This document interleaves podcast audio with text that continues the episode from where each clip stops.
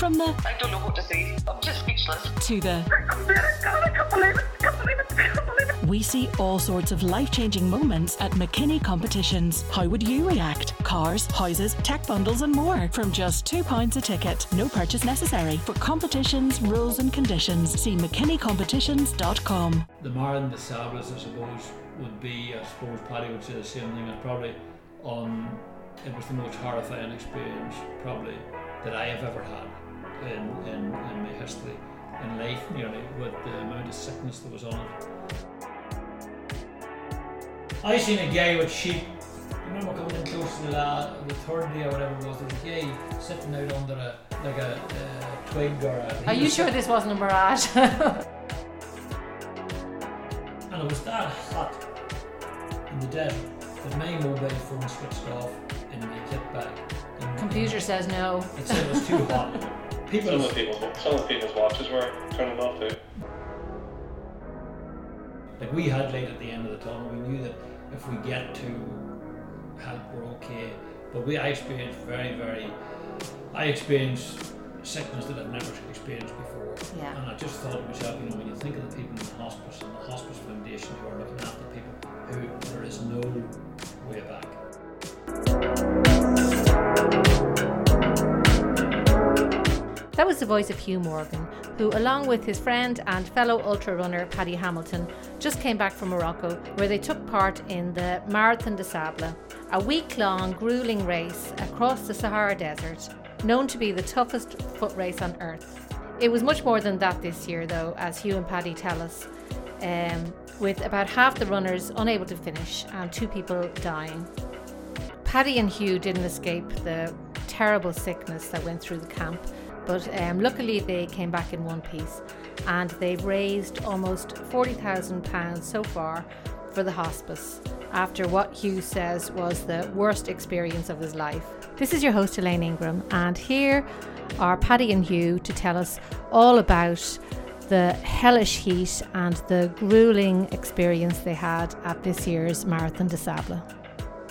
Um, I'm here with Paddy Hamilton and Hugh Morgan, and you made it.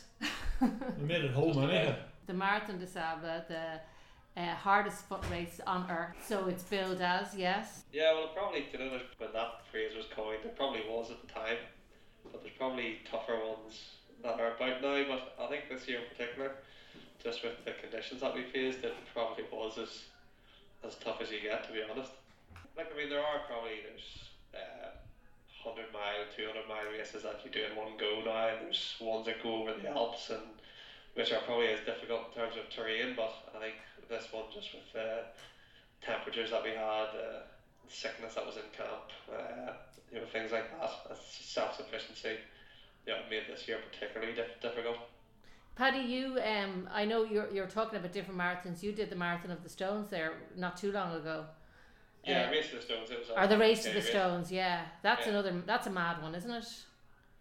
Yeah, but it's it's would be like a, it's a runnable one. You know, it's it wasn't something that was too challenging. The weather was okay, so you know it was it was just really the length of it that was the challenge. It wasn't uh, the terrain or conditions weren't, weren't the problem in that one.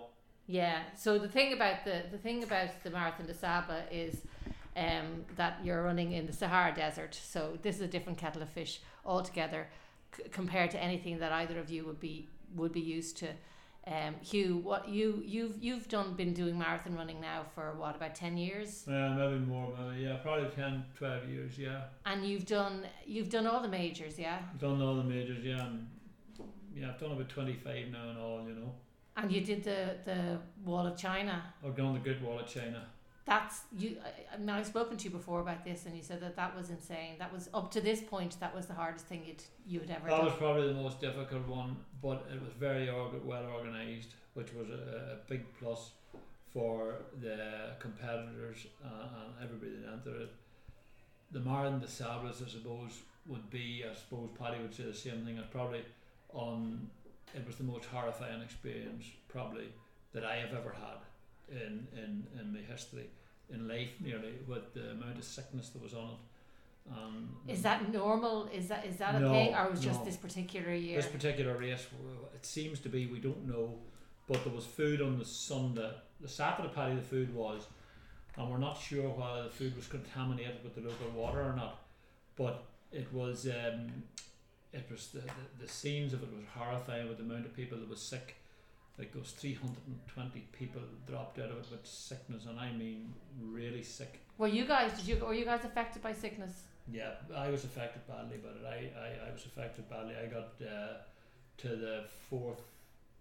I got on the fourth day to the third stage when I collapsed with uh, sickness, and it was terrible. That no medical backup because thirty percent of the medical team were also uh, sick.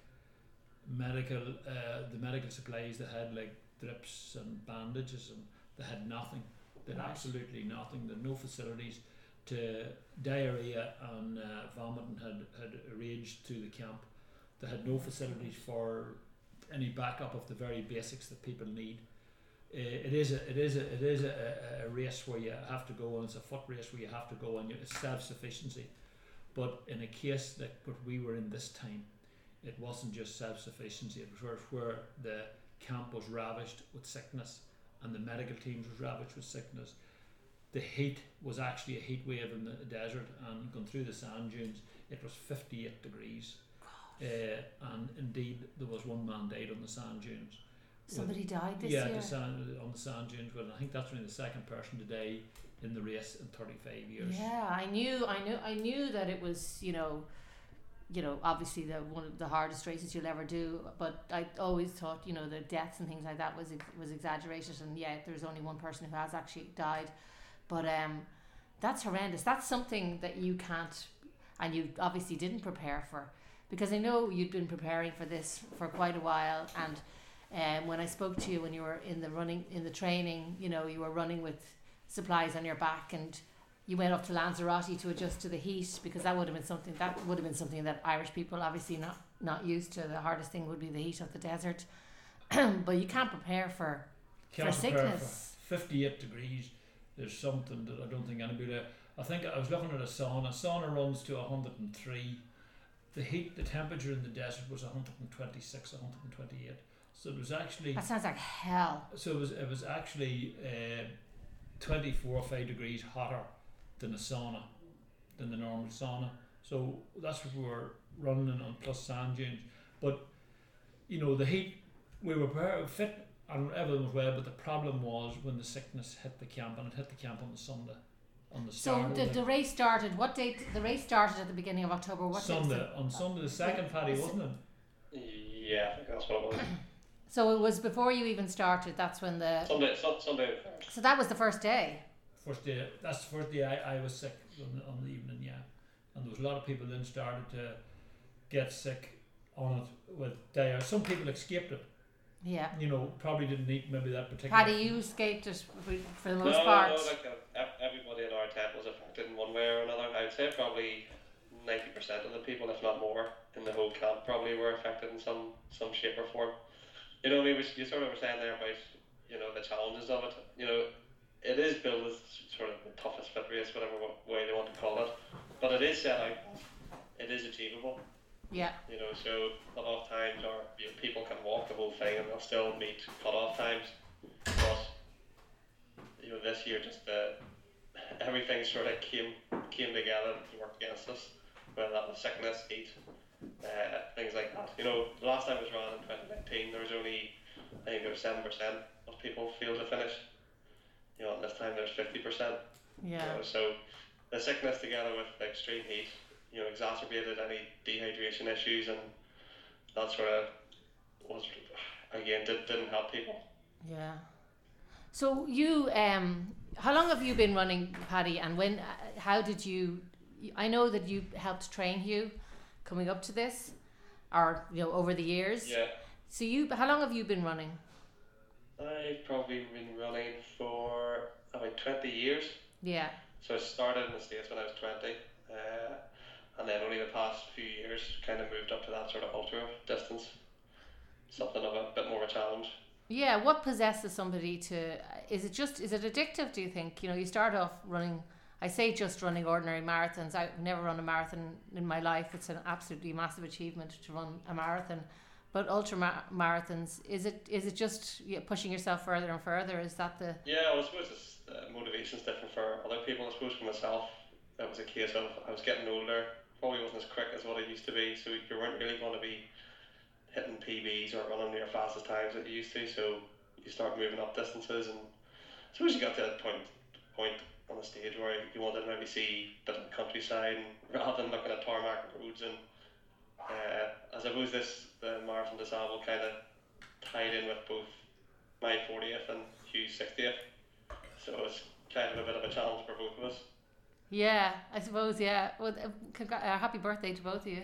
Yeah, we're, lucky, we're lucky to make it home after after our our our our our, our, our, our, our trip to the desert. We're lucky to make it home. You know, it's, uh, I suppose wh- when I look at it, I was looking forward and really looking to the challenge of it. And like Paddy had coached me along the line there, and we were very well prepared. I was very well prepared for it. I know because I spoke to you when you were in your preparation, and you sounded like you had everything down to a T of your preparation. You were running with different, you know, li- the way, moving the weights up and um, training to go without water yeah, because obviously you didn't want to bring as you want to carry as little supplies with you as possible on the desert. But it's hard to even envision now that for people, you know, you're thinking like this.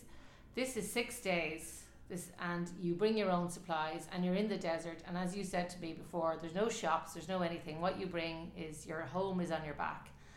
So you have to bring as little uh, as possible with you, and you have been preparing for that. Um, tell us about the, the preparations that went into this race before before you even went there. Well, I would have been training. Well, probably Paddy were training for about eighteen months there because it was cancelled last.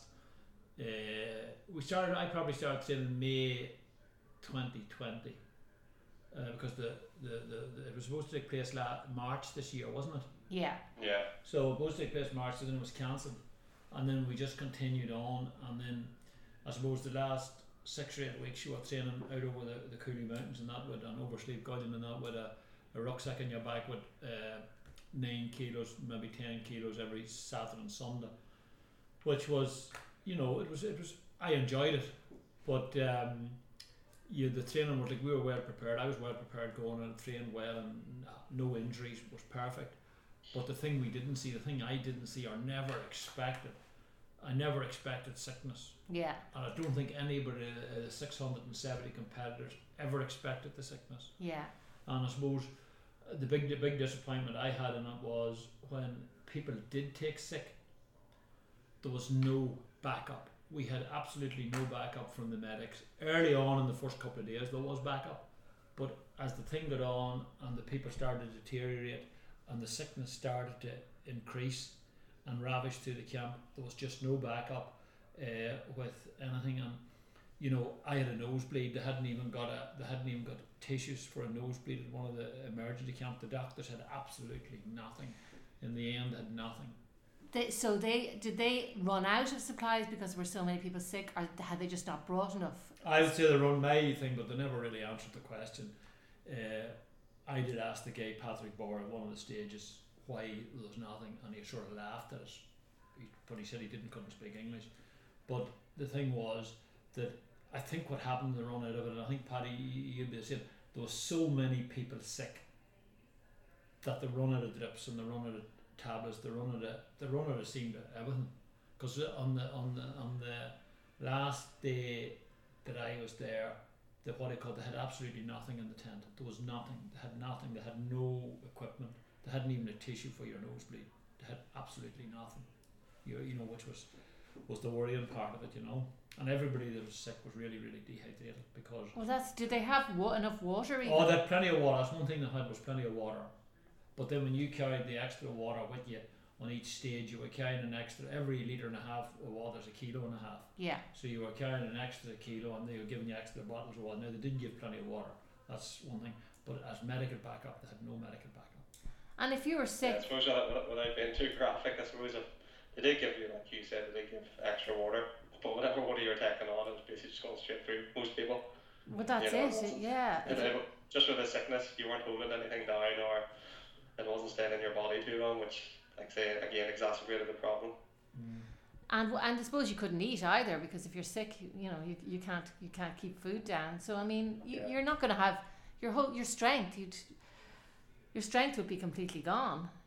But I mean, I think there was a few people there that who couldn't really, they were getting getting by in the last couple of days with a couple of mouthfuls of food, and that was that was about it. Yeah. And when you see Royal Marines turning their back on the on the last stage, on the fourth stage, which was the lounge stage, uh, Patrick Bauer got up on the on the on the on the Land Rover, which was a platform, and he explained to everybody that anybody that wasn't, the way he put it was anybody that wasn't feeling sick or feeling sick that didn't think they were going to make it, don't go because he had no backup to, of medical people in case there was an emergency. We all carried a an SOS button on our shoulder, but he told what he said was that that, uh, that that on that morning was not to push it or not to go. If you feel sick, don't go because uh, because if you do go, there may not be the backup to pick you up in the desert. So, what were you expected to do then? Just stay in the camp and just wait for We to be the camp. There rescued? was actually Royal Marines in front of me uh, where we were starting off on the lane, and they turned and walked away because they said they wouldn't go, and like they wouldn't go because of uh, the risk. And what they said was that he should have stopped the race, he should have reassessed it, and adjusted it. Well, yeah, because there must be so many disappointed people who had prepared for this and knew that they were capable of doing it, but circumstances like that are, you know, unprecedented, and you can't allow for circum. Do you think that they should have? Do you think that they should have stopped the race? And Well, they should have maybe given a day to see get people get over it, and then the, even the even the the, the, the, the medics in the tent the night before on the Tuesday night, the medics in the in the tent were they were they were actually they were there were just there, was, wasn't enough of them there. Paddy wasn't enough to the, the tent was full of sick people. Vomiting. Yeah, like I mean, there has been previous years where there's been issues and they've reevaluated the course routes or the stage lengths or start times, but there wasn't really any changes this year uh, to, to accommodate. I mean, I think it was, uh, was it the, the last day of the marathon stage, you know, they sent off a lot, a lot of people about half seven in the morning, so it was about an hour or so earlier than what they usually did. And all those people said that made a world of difference, you know, because it was a bit cooler. yeah, So there's nothing to stop them saying, you know, like, like and, and everybody in the camp was basically up at half five, six o'clock anyway. So there's nothing to stop them saying, look, we're going to start earlier, seven o'clock, half six, because it is a cooler part of the day and you won't be out in the midday heat for as long. So there's things like that that they could have done to, to try and accommodate, which which they didn't do. yeah. Because the thing about it is, I mean, the race in, in itself, anyway, they don't tell you until you until the last minute, basically, what the route is, because they do go by conditions and they do go by different different things with the route, don't they? Well, I don't think that any. I just don't think. I think. I think uh, you know. Again, I'm only saying this. I think the whole thing resulted in actually the organisers, the greed of the organisers, because they wanted to get that run, the 2021 race in March. They wanted to get that out of the way this year before the one next year, so that they didn't miss a year. And what the, the what, what one guy explained to me was, the hottest weather in the desert is August Right. when it hits 60, it was a heat wave. And a heat wave in the desert, a heat wave here is bad enough, but a heat wave in the desert I can't even is- imagine. I can't. unbelievable. And what happened was the, the, the earth was so hot, along with the sun being so hot, that the temperature of the, the earth hadn't cooled down, the desert hadn't cooled down, Right from and the heat was coming up out of the ground. You could actually see when you were when you were going along, I think you could actually see the heat rising out of the ground in front Yeah. of you. Have you looked at some of the places where there was bits of heat? I remember looking, and you could see actually the heat coming up out of the ground as well as coming down from the beaming sun. So, you know, that was all. Them was all factors in it. Now they didn't. I don't know what caused the sickness. Nobody's really come back, Paddy, to say what did cause the sickness. But you suspect it was something conta- I, food, I food suspect it contamination. was the food. You know, have Well, it probably had to be something with the amount of people that were affected by it. You know, I think some of the statements coming out after they tried to sort of downplay and you know sort of saying, well, look, it was very hot conditions, dehydration can create a lot of sickness, but with the amount of people affected and even the Yeah. medical staff, you know, it had to be something more than just heat and dehydration. Yeah, because I mean that would if that was the case, then it would be you know an issue every year, wouldn't it? Yeah. You know, with that amount of people, that sounds a bit suspect that it could just be that. Yeah. And then the problem in the camp, I mean, that they, they do sort of say it anyway, that you know, like you have to look after your sanitizing and hand washing anyway, even in a normal instance. But I mean, the tents and mats that you sleep on are rolled up and thrown into the back of a lorry, and then they're rolled out, and you could be sleeping on a mat that was in a different tent the previous day, and people have been sick or whatever on that. You don't, you just don't know. So sort of that the hygiene of it isn't great, which you know you're signing up to that. Yeah. But again, just just this year with the amount of sickness, But what about Uh, COVID restrictions in terms of that kind of thing? Were there were there were there was Well, there anything very, different? I mean, they, were very stringent on that. You know, like, geez, you were doing tests before you left. You were, Yeah. uh, everyone was told to wear masks, but they needed to be wearing masks, and uh, so it was it was pretty tight that way. I don't think I don't think you could complain with with their COVID uh, rules. I think they sort of went above and beyond what maybe national regulations were at that time. Uh, so there's no real complaints with that from that point of view. When you're when you're when you're running in that sort of heat, um, what what what's the best thing to do in terms of clothing? Do you wear, um, I mean, do you wear just as little as possible? Or are you trying to keep your head covered, or what? What's what's the best? Don't know. Still Oh. trying to work that out. It's hard to know. Because you know the way you think, you right? need you to keep your head covered. yeah, yeah. yeah, because the heat Yeah, on you your need to head, you'd have to keep your head covered, and you know, in terms of even getting um, you know, sunburned and stuff like that, you have to just lather on the sun cream all the time. Yeah. But sunburn Yeah, like and that was probably the little there. That was the least of your Yeah, worries. Yeah. everybody, everybody was sort of factor fifty anyway, but certainly I suffered the first two days with, with the heat, and then from there on after, you know, I was dousing myself in water a lot and just pouring water over your head constantly just to try and cool you down as best you could. Yeah, I mean, even just standing or just being in that heat alone must be is awful. But actually trying to run, I mean, were you really were you actually running or were you walking, or well, it was just a walk. It was a walk run, Paddy, wasn't it? Like it was. Yeah, like the train being as it was, you know, it was a bit of a mix of uh, kind of stony beds and dried out river beds or in the sa- soft sand dunes. And unless you were a very efficient and strong runner, it was very, very difficult to run in the soft sand. You know, it was deep powder, and you definitely saw the people who were good at moving through that, even sort of walkers. You know, if you're a good walker, you could make up some good time in those sections, but. I wouldn't describe it really as a running race. I suppose it's not described as a running race. It's Yeah, it's just a fit, fit, fit race. an endure endurance foot race? yeah. Yeah. Yeah. So I think that point where certainly myself and maybe Hugh might agree as well when you're coming from that sort of road running background, it's it was difficult to adapt to that. Whereas somebody who maybe is a mountain runner, hiker, could probably uh, cope with that conditions a bit better, like the conditions as in the terrain. But even at that, even if you are a mountain runner, I mean, sand dunes are a hell of a lot different than mountains. I mean, Yeah, yeah, it was a you're, not, you're, you're not going to get anywhere in Ireland where you're going to have 18k of deep soft sand dunes either. no, I Pretty good mean, train on. can be running up and down the same sand dune. Some of the guys there was used to walking with poles, and some of them like you know some of the guys that we've seen would be usually be mountain hikers, you know, which left that race. A lot of that race was actually that uh, they call it a foot race, but it's actually all a lot of it. I suppose sixty or seventy percent of it's hiking, on which left it. We were my training and my past experience would be all running, so you'd be on the you'd be on the you'd be on the tarmac for three three and a half hours. In that day, you were probably out eight nine hours, so you were twice as long on your feet in massive heat. You know. Yeah, um, th- th- it's it's run over six days, and there's different lengths. Each day is a different length, but I they kind of ease you into it.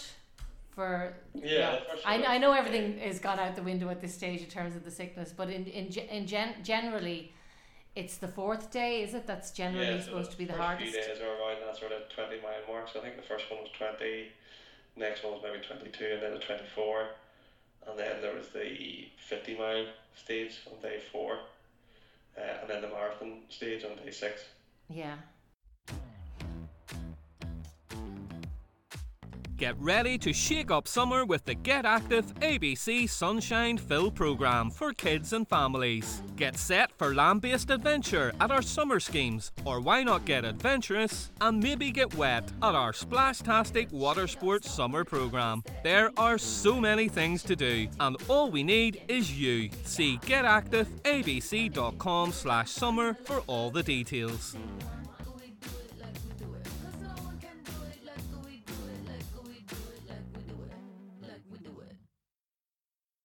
So what what exactly did you do? So you're sick. You're in your tents. Your um or your makeshift, your makeshift tents.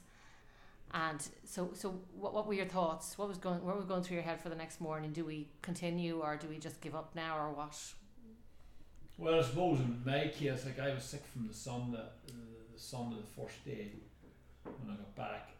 You know, you just plug away and plug away and. Like you're hoping all along and. You go and you get tablets, Imodium tablets, and you get powders off. You know, and you just keep hoping and, and hope that. Uh, I was in hope that you know it would clear up, but instead of that, it actually deteriorated.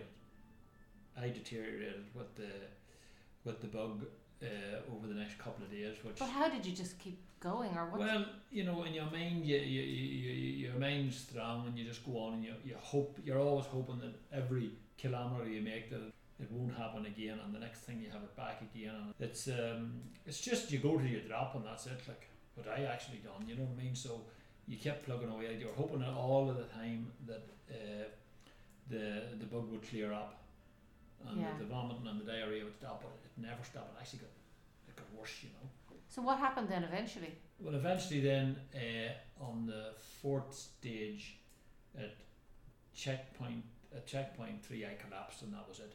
It was all over, you know, for me. And there was no medication, there was no anything. So I was actually then put in. I was left laying in a tent for probably a couple hours, with no medical stuff with me.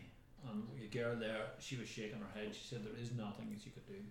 So. Um, Were you fearful for your life at that point? well, there was a lot of things went through my head at that at that time. You know, you're out in the desert, you're there. So I was three hours from uh, the camp, and uh, there was a Bedouin driving the the jeep, and there's no sat nav out there. There's nothing out there. So the Bedouin he gets out every now and every maybe half hour, and he stands and he looks up at the stars. And he follows the star. I don't know what he does, but he seems to look up at the sky anyway. I don't know whether he's uh, the good man above guides him or whatever guides him, but he looks up at the stars anyway and he sees what's happening, and uh, he then goes away a different way, you know.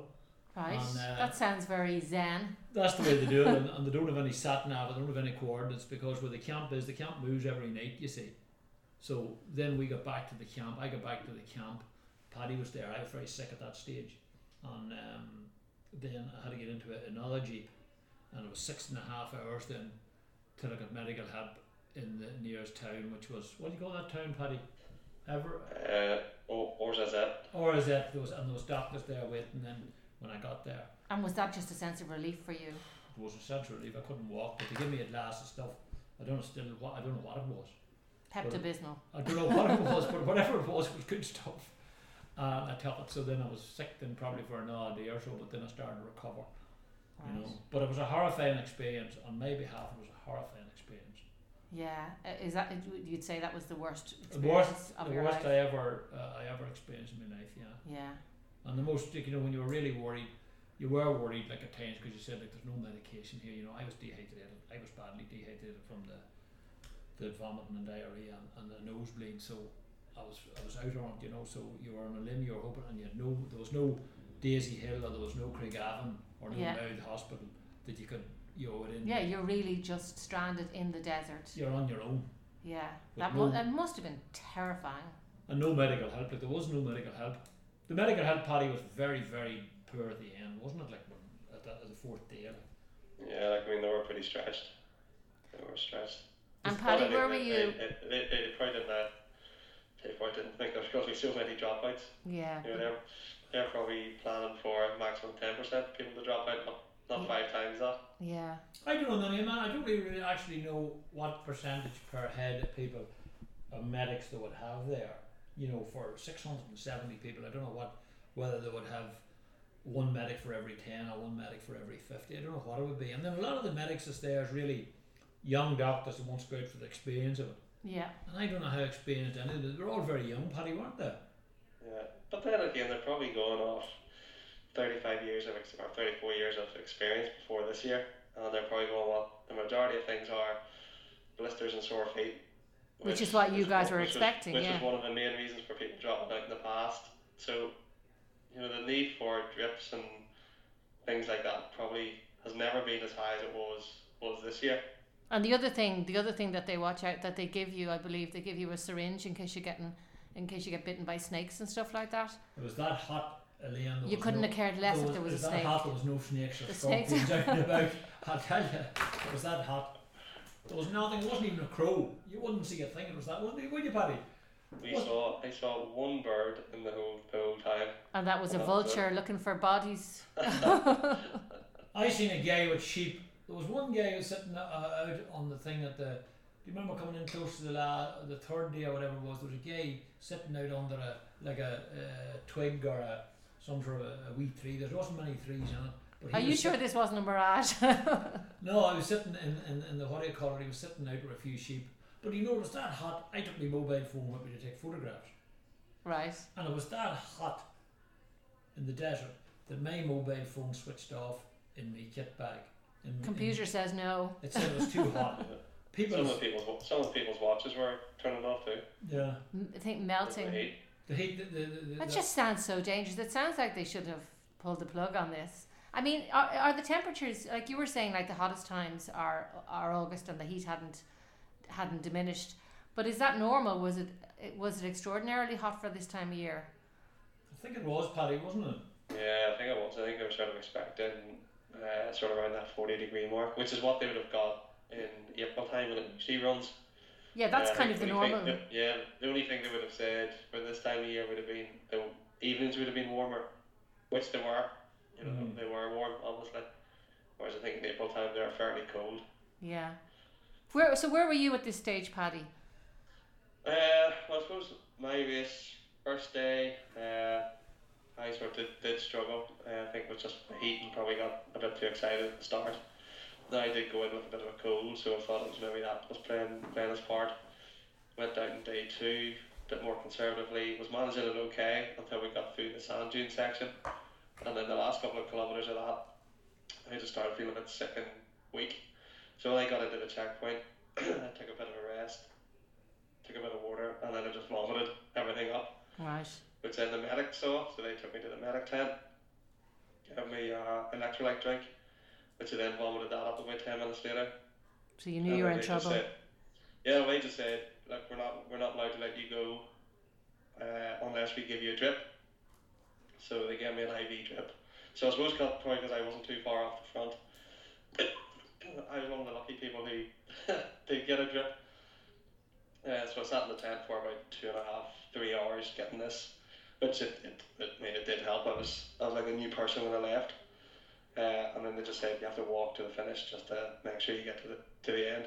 So after that, that was kind of, I suppose I went into it with sort of ambitions of maybe like a top 20 finish, something like that. But after those sort of two first days, which weren't brilliant, I sort of thought, right, I have to kind of, I'm not going to be competitive anymore, so I'll try and manage it and look after myself and drink more water than probably was doing up to that point and pouring water over my head to try and cool myself down. And certainly the last three days sort of helped me anyway. I think the last three days was maybe, uh, third day was 14th, long day was maybe 22nd, and then the marathon day I think was 22nd. So first two days were bad for me, but I sort of managed to turn it around. But like I, I did have sort of diarrhea and everything, but certainly not to the level that, that you had. Yeah, but you managed to get over the line in the end. Yeah. Yeah, yeah, yeah, Yeah. in one piece. So, in terms of what um, prompted you to do this in the first place, it's it was for it's for the hospice, yeah. It was the hospice. We done it for the, the, the NI Hospice and the Irish Hospice Foundation to raise funds for them. And we've been very successful. With the lockdown and everything, that's been very successful. We've probably, we have there or thereabouts near um, 40,000. And so, uh, That's amazing. Yeah. And where can um our- where can our listeners um donate? Is the page is still Uh, the open? team is, is donate to Team Morgan. I donate that I Team Morgan. yeah. Now there's donations coming in yet, and the the the the, the page doesn't close. The it doesn't close until the thirty first of December. We're keeping it open now because there's a lot of people we have to talk to now that wants to donate to them. So uh, we'll hopefully get up. We- We'll plug away at it, you know, and get us. The idea is to get as much as we possibly can. I know air sickness in the desert was one thing, right? And uh, we experienced sickness, but like when you, a lot of it went through my head about the people that's in the hospice who are sick, Yeah. who has no Who won't light, get better. who has no light at the end of the tunnel. Yeah. Like we had light at the end of the tunnel. We knew that if we get to help, we're okay. But we, I experienced very, very, I experienced sickness that I've never experienced before. Yeah. And I just thought to myself, you know, when you think of the people in the hospice and the hospice foundation who are looking after people who there is no way back. Yeah. We knew that we got, you know, Paddy got the drip. It told him if I had to get a drip, it would have helped me, but there was no drips left Yeah. by the time I needed a drip. Yeah. But if you take the people in the hospice who are getting the drips this morning, who are getting that, there's a young woman around the road there, uh, died yesterday here at 50, I think she's 54, 55. You know, she's been bad three or four years now. Like that poor girl has been in the hospice, uh, I think this last fortnight or so. I'm not just sure, but she, and and our funeral's tomorrow. Like, so there's no way back for that girl. There's not a young woman around there when I was training. Around there, she was only 66, just retired, and she was only sick for a fortnight Right. and she was in the hospital. You know, and the thing when you look at how our sickness, So it's putting it in perspective. there's no use in me complaining. I'm not complaining about me. I'm, I'm all I'm saying is that the way it was, the organisation of the whole race was pathetic Yeah. because of the sickness that creeped into it. But when you compare, It just goes to show that they're not compared. They're not prepared. But yeah, yeah, when, you you compare, the sickness that I had compared to the sickness that the people has, and unfortunately there is no betterness for them. We were lucky. Paddy and I was out in, in 58 degrees heat. We knew that if we got a bit of help, we got could muster through. But those unfortunate, and that's what we were. That was our main aim was to raise that money, and Yeah. that is the main key. And we're still key to raise that money. We put a hundred grand, hundred thousand on our on our target. Unfortunately, with the lockdown, we couldn't run any functions of that. Yeah. But an awful lot of people has been very generous to us with uh, donations, and the donations are still coming in. Yeah. So that's the key. That's the key. Forget about our pain. Forget about our disappointment. Forget about what we suffered. yeah. The thing is, we went out there to do that for the people, to raise the funds, and we will hit that target as close to it as we can get to it. Yeah. And is there any particular reason why you chose why you chose the hospice as your is is it just for those very reasons? Well, I know a lot of people like I know a lot of people, and Paddy would. You know, there's a lot of people, you know, uses the hospice and the hospice foundation. Like everybody you talk to, there's somebody somewhere along that the they line. know. Every family has been hit by it, and have used it, and that's the reason we done it.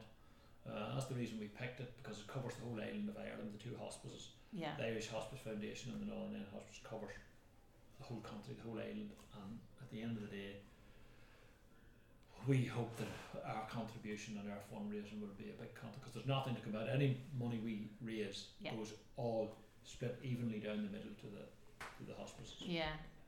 And are the both of you um, recovered now?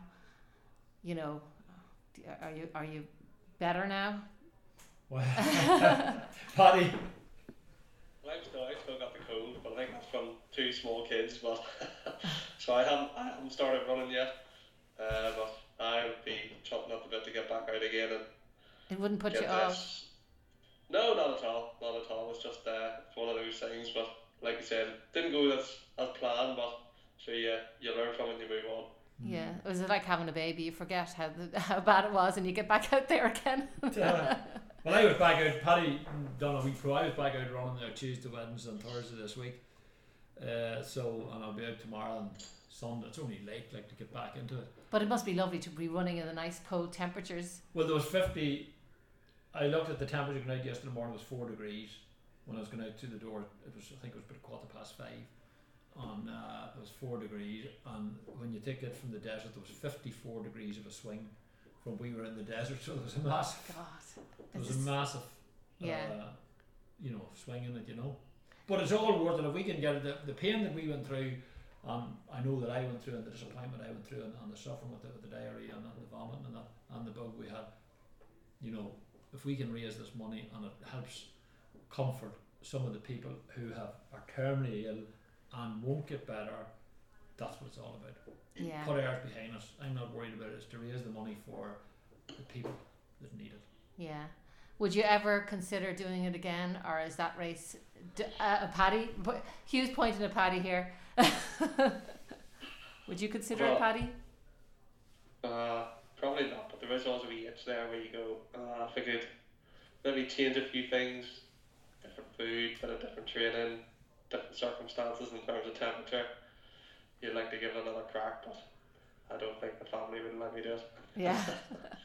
well, the thing about it is, it couldn't be any worse, right? It seems that you, it seems that you did the worst year that it has ever been. So you know, things can only get better, as they say. But you, you, you say you've got young kids, have you?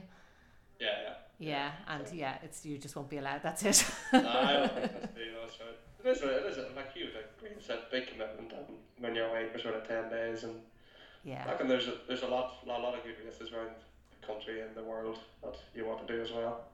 Yeah, there's probably. Have you anything lined up, Hugh? The training is the training. I suppose the commitment of the training, like it, it's long and like to do it. Like I'm saying, like you know, I mean, I come away from it and I said, you know, never again. I was so sick, but you know, as the things as I recover, and uh, I suppose the pain of the disappointment and the pain of the of the suffering went through and, and I went through it. Starting to say to myself, you know, Really? I would give it a crack again, you know, because when my training was, if it was coming up next March, if I, if, you know, I wouldn't be far away from it again to get back to, you know, I'd be, I, I, I would, you know, I'm not. The only reason I wouldn't, the only reason it put me off is I wouldn't want giving the likes of that Patrick Bauer another one shilling because Right. he didn't look after us. Because it's not it's not cheap to enter this race, and I know that. Obviously, I know all the. It's like over four thousand or something, so isn't four it? and a half, yeah. Yeah. So yeah, and you'd rather if they But I would give it a crack. I, I'd give it a crack again if, again, if the young my children's not small, like the youngest is twenty three. If they would let me, but they're saying to me, catch myself on, you know. Yeah, but it's niggling. But I'm doing kind of Clonakilty now in a few weeks, and then hopefully maybe there's one in Lanzarote which I'd entered last year, which was Lanzarote. So you're actually going back to the sun. yeah, but the sun in Lanzarote would only be in Lanzarote would only be like it'd be like sitting in the fridge. Yeah. compared to but you know I had an entry in it last year and they've sent me out an email to say that the entry last year because it had been cancelled is valid this year so I don't know I'll see Yeah. but I will do Clonakilty I'll do a couple of them before Christmas I think. God, fair play to you. That's all I can say. and maybe oh don't know okay, you're not. yeah, don't say You're- anything you're, now. You're, you're singing a different tune than you were 10 days ago, Hugh. I am once you get over it Well, if he's it- saying this now, ten days later, you know, I can see in a couple of months' time it'll be. no but it's just you know when you get over that I suppose you get over the you know you get over you get over the, the what do you call it you get over the disappointment and the sickness and you get your body built up again And, and your mind forgets, it tricks you. you know, your mind forgets again, and then you say to yourself, you know, if It's when, it's when in the back of your mind you kind of go as well, uh, could have done better. yeah, and if there was no, if there had to be no sickness, we were away on a. This is the competitive nature of people like runners like you. who No, Yeah, I was no, laying no, ten- I was- I was laying it's tenth in the age group, even you know. Yeah, it's not even competitive against others. It's No, it's competitive against yourself. competitive. Yeah, yeah. Yeah, Do yeah. yourself justice, you know, sort of. Because I know that you said uh, to me before that um, when I, I I asked you about um, um, hitting the wall in a marathon, and you were you're you're very um, it's mind over matter, and if you if you actually tell yourself there's a wall, then you will. You know there will be a wall, but if you just don't let yourself believe it, just put one foot in front of the other, and and that's actually a very good philosophy to take through life. You know. Well, it very nearly caused me. It caused very nearly caused me Yeah. Well, I my suppose. life in, in, in the desert because I went on and on and on. and you really, weren't really- ready to give I up. I should have. When I was so sick, I should have pulled out. Yeah. But yeah. Thick with But um, the thing is, you live and learn. You know. Yeah, you always think you're going to get better, and like, you know, you always think you don't want to give up unless you're just finished. You know. Well, which you were. You Mm, waited very until well you collapsed, you know. which you know now that you wouldn't Yeah. do that again. no, I wouldn't go that, but I, I, I don't know whether. You know, you can't prepare for that heat, Paddy. Can you? That bug, like you can't prepare for that. No. no. But if you're When going the- again, you when bring the all. local- When the local Moroccans are saying it's too hot, you know, it's too hot. Yeah, if the locals are saying that, then yeah. But if I was going again, if I would take my own medication with me this time, yeah, I wouldn't be dependent on. the organisers. I wouldn't be dependent on the organisers. I'd have all my own own tablets. I'd have all my own day. I'd have everything with me. I wouldn't be dependent on anything. Yeah. Well, it'd be very, it would be very um, unlucky if you did do it again. If that same situation scenario happened again, that would be extraordinary. But um, anyway, don't think about that now. Think about the next thing. Clonakilty's next. So Clonakilty's up in a couple Yeah. of weeks' time. and Paddy, you anything specific? Uh, nothing until next April. So What's next it's April? a it's a 50 mile race in the south of England. Oh right. Okay. Good, Well- good bit away. Yeah. I think I'd stick to 26 point. Yeah. Just, I think I'll stick to I'll stick to walking up, um, walking up the mountains, walking up Kilroney. Okay, well that's brilliant. Um, I hope that you get loads more funds coming in for the hospice now because it's a fantastic thing that you've done. And um, the best of luck with whatever your your next your Yeah. next races. Cheers, thank you. Thanks, Paddy, and thanks you. Thank you. Thanks for listening. After all they've been through, I think um, we can all agree that um, they deserve for us to at least to donate to the hospice. Um, you can go to their page, idonate.ie, Team Morgan, and that's that page is open, um, as Hugh told us, right until December 31st. Remember to keep getting all of your news from Armagh, and I hope you join us next time for our podcast.